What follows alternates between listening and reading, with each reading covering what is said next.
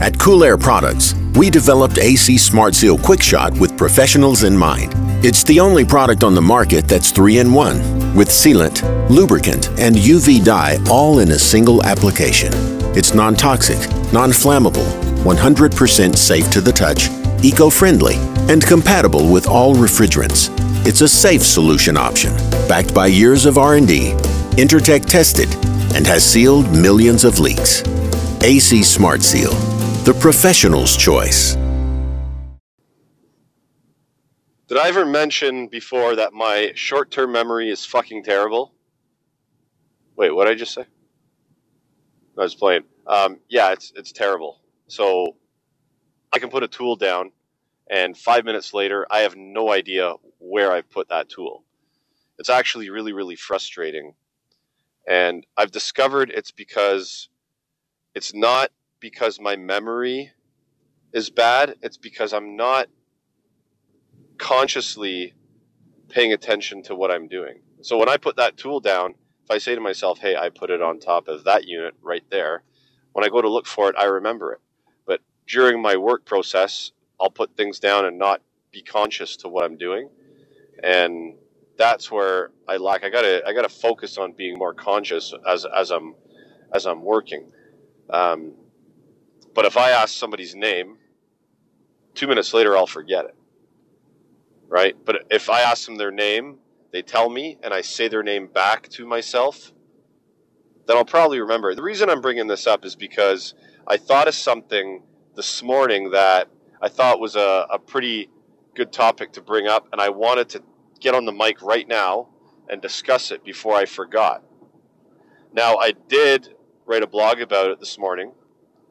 I uh, took my morning washroom break, and let's be real here, I sat on the can and wrote a blog.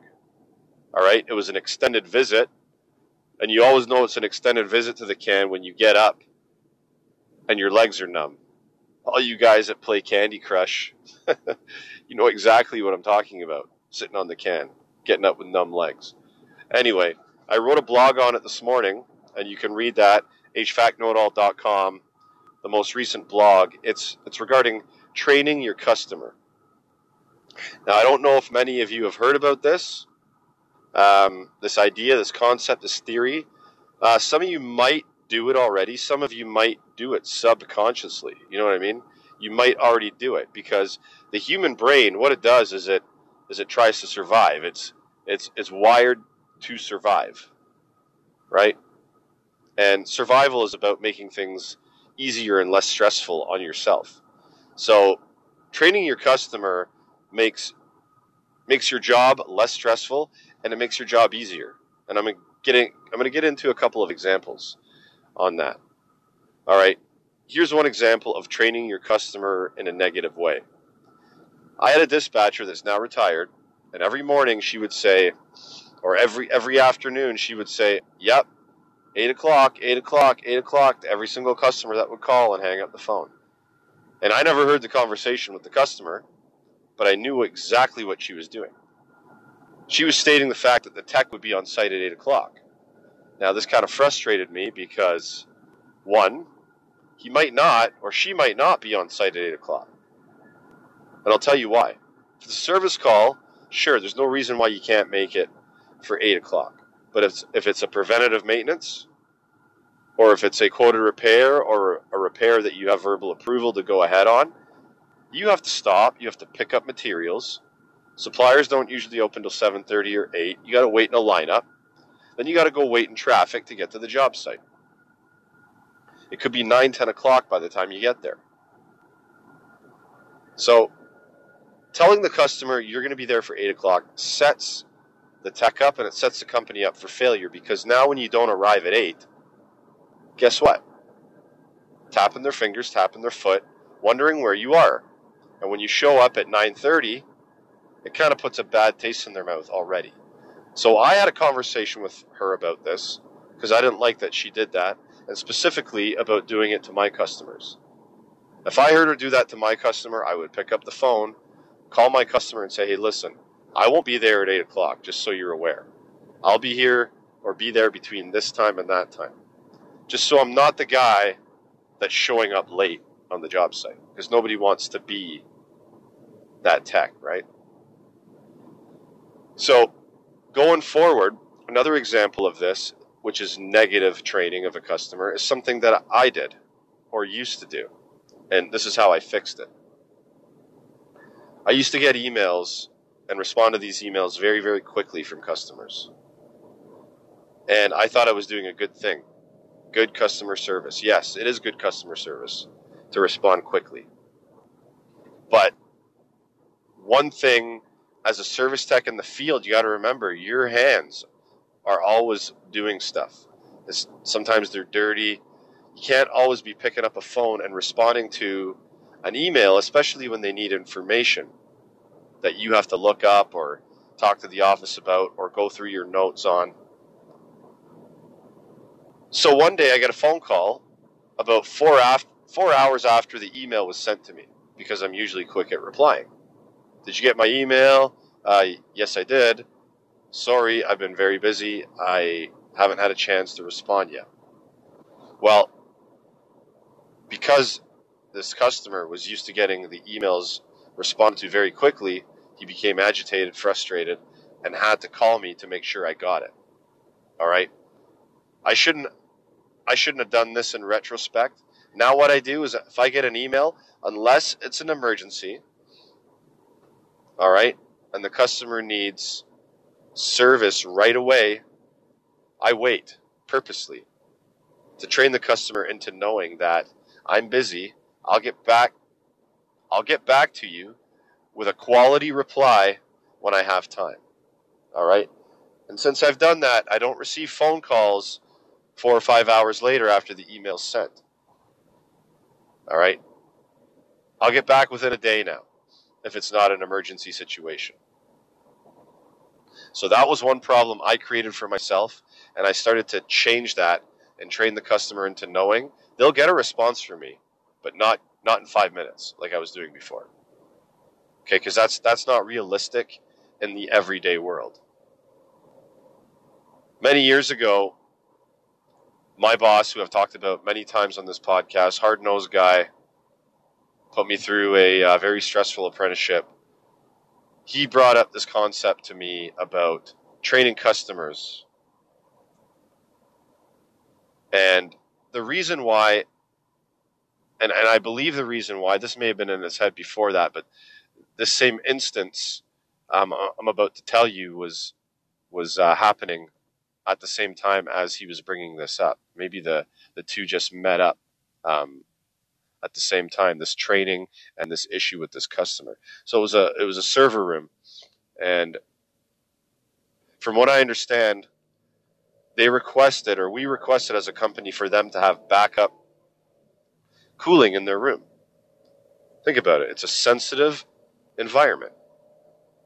Okay, if it gets too warm in there, servers start to shut down. It makes sense to put 100% redundancy in this environment on the build of the room. Okay, the upfront cost of putting in the extra equipment compared to the cost of business lost or money lost due to a server room shutdown I mean, you put that on the scale and you got to weigh it. And sometimes you got to fork that upfront cash. But this room did not have backup cooling. So a couple of times we responded really, really quickly. And it was this one specific customer that was getting on his nerves specifically. And I'm not really sure why. Maybe because we requested time after time after time they get redundant cooling. So a call came in. So we didn't run out his decision was let them let them suffer. We told them we couldn't go that day. We went the next day. So in between, they had to shut down servers, put in fans, open doors to reduce the temperature of the room so they didn't have this disaster happen. Well, we went the next day and looked at the problem. But after that, shortly after that, backup cooling was put into the room. That was a form of training your customer. All right, you got to put them in the mindset that, hey, this was an emergency. I didn't like that. I got to do something about this. But let me tell you something very, very important. You cannot train a customer if you are a low quality company with a bad reputation, fly by night. You can't do it. You have to have a trusted reputation. You have to be amazing at customer service. You have to be highly skilled. It has to be a privilege. That customer has to feel that they're priv- privileged that you're working on their piece of equipment. Mr. Smith calls the office. Hey, my AC's down. Well, sorry, Mr. Smith. We're tied up for about five hours, but after that, we'll get someone out to your location right away. If Mr. Smith values your service, if Mr. Smith thinks that your service is a necessity to him, guess what? He will wait. He will wait for you. If he doesn't feel that you come into his home or his place of business, he doesn't feel it's a necessity, guess what? He'll pick up the phone and call another company. So don't try to train your customer unless you've developed this rapport with your customer. They have to know they're getting quality service, trusted service, highly skilled service, right?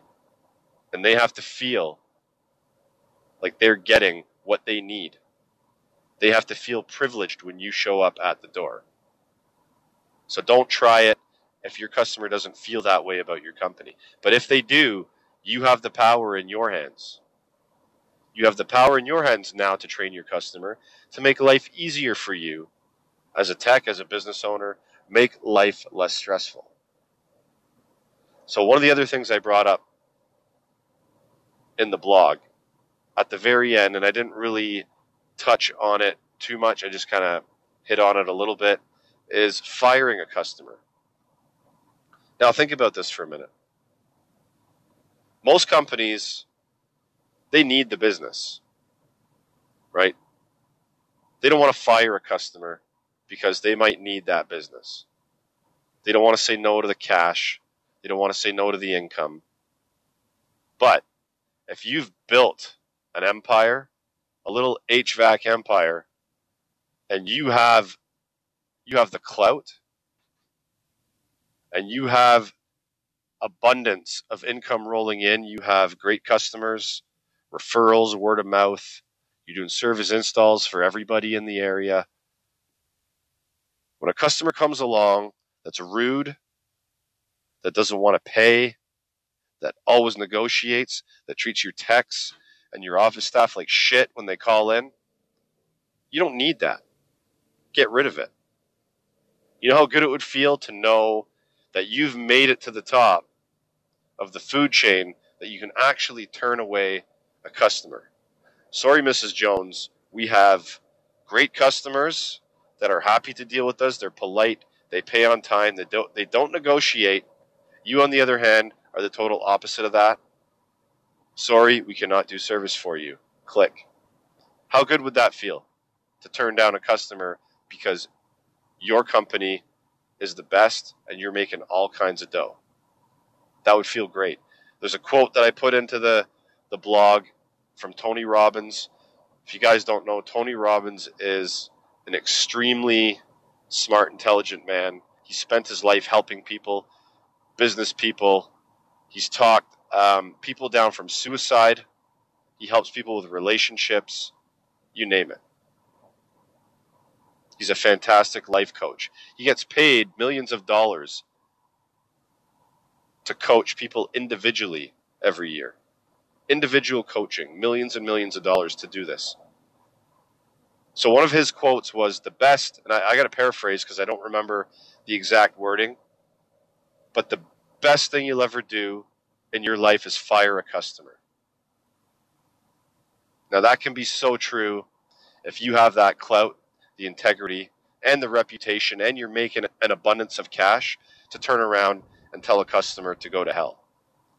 And if you're that good and there's nobody else that can do what you do, your customer might just come crawling back with an apology. Imagine that. Imagine how good that would feel if you fire a customer and they come crawling back and apologize to you as a business owner. That would be absolutely incredible. So, guys, I just wanted to get on the mic and talk about that real quick, okay, as a short little podcast. This podcast is brought to you only by Mike Clark. And I'll tell you why. Mike Clark, a few months back, nominated me for the 40 under 40 club for the ACHR News. Okay, basically, it's 40 people under the age of 40 doing great things in HVAC.